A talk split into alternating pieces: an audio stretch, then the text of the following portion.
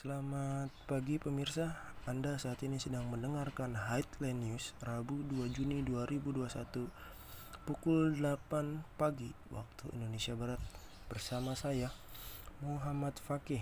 Headline News kali ini akan memberitakan kepadatan lalu lintas yang kerap menjadi masalah utama bagi kota-kota besar di Indonesia. Tidak terkecuali kepadatan di tol dalam kota dari arah Bekasi menuju Jakarta yang menjadi langganan kemacetan. Pada hari ini, volume kendaraan sudah tampak memadati tol dalam kota, terutama pada saat jam kantor dari arah Bekasi menuju Jakarta. Volume kendaraan tampak semakin padat. Kepadatan tidak hanya terjadi di jalan-jalan besar saja, tetapi juga terjadi di jalan tol dalam kota dari arah Bekasi menuju Jakarta. Namun kepadatan kendaraan saat ini didominasi dengan kendaraan pribadi dan kendaraan umum. Ini berdampak pada kemacetan yang terjadi semakin parah dari arah Bekasi menuju Jakarta. Banyak dari masyarakat yang menggunakan kendaraan pribadi sehingga tidak bisa teratasi kepadatan volume kendaraannya. Sekian laporan headline news Fakih dari pantauan tol dalam kota. Selamat pagi pemirsa, Anda saat ini sedang mendengarkan Headline News Rabu 2 Juni 2021 pukul 8 pagi waktu Indonesia Barat bersama saya Muhammad Fakih. Headline news kali ini akan memberitakan kepadatan lalu lintas yang kerap menjadi masalah utama bagi kota-kota besar di Indonesia. Tidak terkecuali kepadatan di tol dalam kota dari arah Bekasi menuju Jakarta yang menjadi langganan kemacetan. Pada hari ini, volume kendaraan sudah tampak memadati tol dalam kota terutama pada saat jam kantor dari arah Bekasi menuju Jakarta. Volume kendaraan tampak semakin padat. Kepadatan tidak hanya terjadi di jalan-jalan besar saja, tetapi juga terjadi di jalan tol dalam kota dari arah Bekasi menuju Jakarta. Namun kepadatan kendaraan saat ini didominasi dengan kendaraan pribadi dan kendaraan umum. Ini berdampak pada kemacetan yang terjadi semakin parah dari arah Bekasi menuju Jakarta.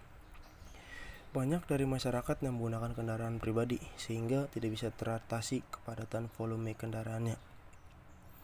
Sekian laporan headline news Fakih dari pantauan tol dalam kota.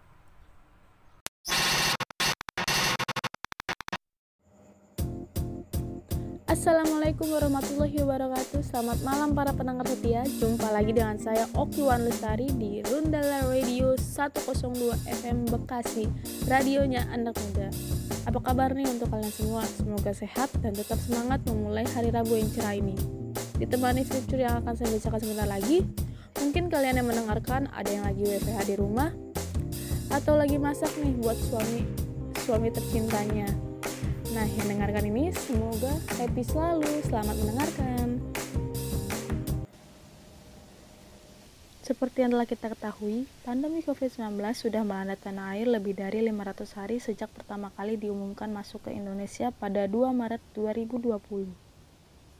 Berbagai upaya telah dilakukan pemerintah untuk mengantisipasi penambahan kasus, salah satunya dengan program vaksinasi nasional yang dimulai sejak 13 Januari 2021 namun, harus diakui bahwa masih banyak pro dan kontra atau perbedaan persepsi di masyarakat. Banyaknya masyarakat yang khawatir akan efektivitas dan efek samping dari vaksin tersebut lantaran kesimpang siuran pemberitaan yang beredar di media sosial akan vaksinisasi. Jafran, salah satu masyarakat yang bekerja sebagai karyawan swasta di daerah Jakarta Pusat memberikan tanggapannya mengenai vaksin yang diselenggarakan oleh pemerintah. Hmm, tanggapan saya sendiri mengenai vaksin yang diselenggarain di oleh pemerintah itu menurut saya bagus-bagus saja. Ya, itu mungkin upaya pemerintah untuk pencegahan uh, eh, COVID-19 di Indonesia kali ya. Uh, cukup oke, okay. cuman menurut saya di tahap ini uh, pemerintah masih belum terlalu gencar banget. Beberapa ada yang mendukung dan meragukan seberapa efektifkah dengan adanya vaksin ini bahkan ada juga yang menolak. Salah satunya ialah Javan yang saat ini belum bersedia untuk divaksin. Mau ikutan vaksin atau enggak, kayaknya masih belum dulu deh, karena uh, dari saya sendiri sih uh, masih harus riset-riset sih sebenarnya vaksin mana yang baik untuk digunakan di Indonesia karena menurut saya uh, terlalu banyak vaksin-vaksin yang dibuat oleh negara-negara lain gitu dan walaupun memang dari segala dari dari uh, baik dari kriteria atau atau dari fungsinya sendiri pun memang terlalu banyak gitu baik dari uh, Pfizer, Sinovac, Sinopharm, terus uh, AstraZeneca ataupun lainnya. Jadi itu yang membuat saya sendiri masih belum pengen ikutan vaksin. Sebelum diedarkan ke masyarakat, vaksin ini telah melewati beberapa tahapan tes, yaitu tahap eksplorasi, praklinis, dan uji klinis, serta telah mendapat rekomendasi dari organisasi kesehatan seperti WHO, FDA, dan BPOM. Untuk saat ini, syarat untuk mendapatkan vaksinisasi adalah masyarakat harus dalam kondisi tubuh yang sehat, memiliki rentang usia 18 hingga 60 tahun, tidak dalam kondisi hamil, tidak mengidap penyakit ISPA, dan dalam tiga bulan terakhir belum terkonfirmasi positif virus COVID-19. Selain respon kontra dari masyarakat, ada juga masyarakat yang mendukung jalannya vaksinisasi. Meningkatnya imun atau kekebalan tubuh setelah melakukan vaksinisasi adalah salah satu alasan kuat para masyarakat Indonesia untuk menerima vaksin virus COVID-19. Rama Wahid merupakan salah satu masyarakat yang telah melakukan vaksinisasi. Yang pertama sih dari dorongan orang tua ya, karena di rumah ada anak kecil jadi orang tua harapannya supaya tidak terjadi hal yang tidak diinginkan. Dan kebetulan juga untuk uh, berpergian ke mana-mana seperti kayak bandara atau hal yang untuk mengurus data atau apalah gitu intinya kita juga harus mempunyai sertifikat vaksin jadi ya mau tidak mau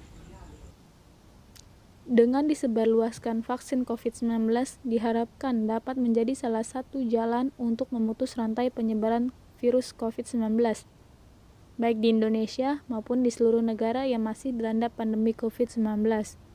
Meskipun terdapat beberapa sumber yang menyebutkan butuh waktu 10 tahun bagi Indonesia untuk lepas dari pandemi COVID-19.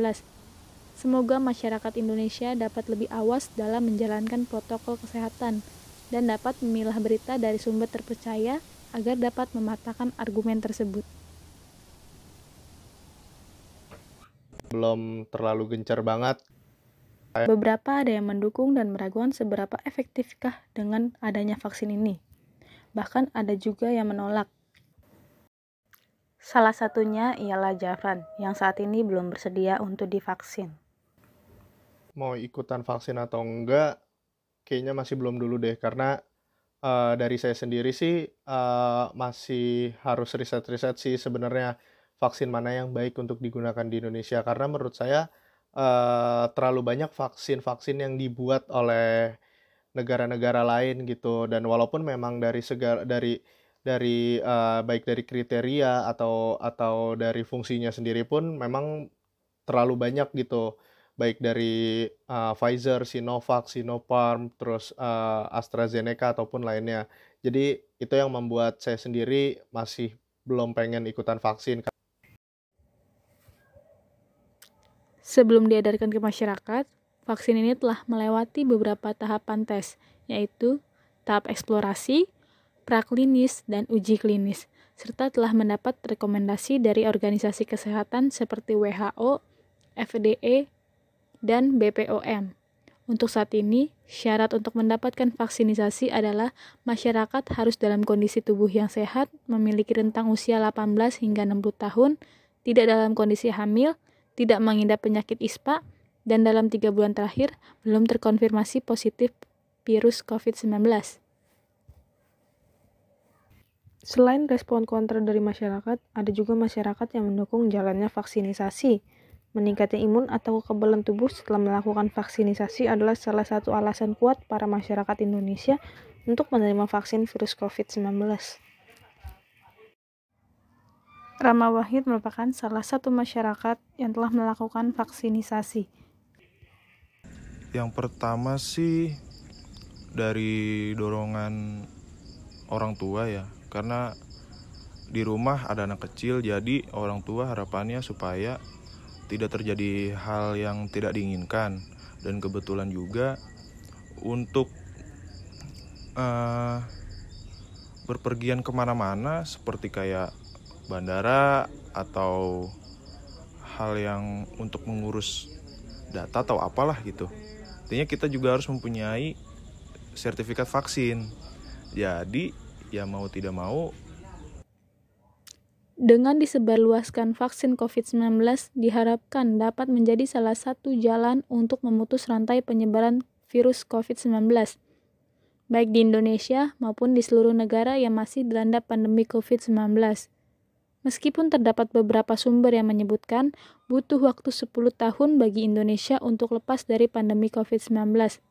Semoga masyarakat Indonesia dapat lebih awas dalam menjalankan protokol kesehatan dan dapat memilah berita dari sumber terpercaya agar dapat mematahkan argumen tersebut.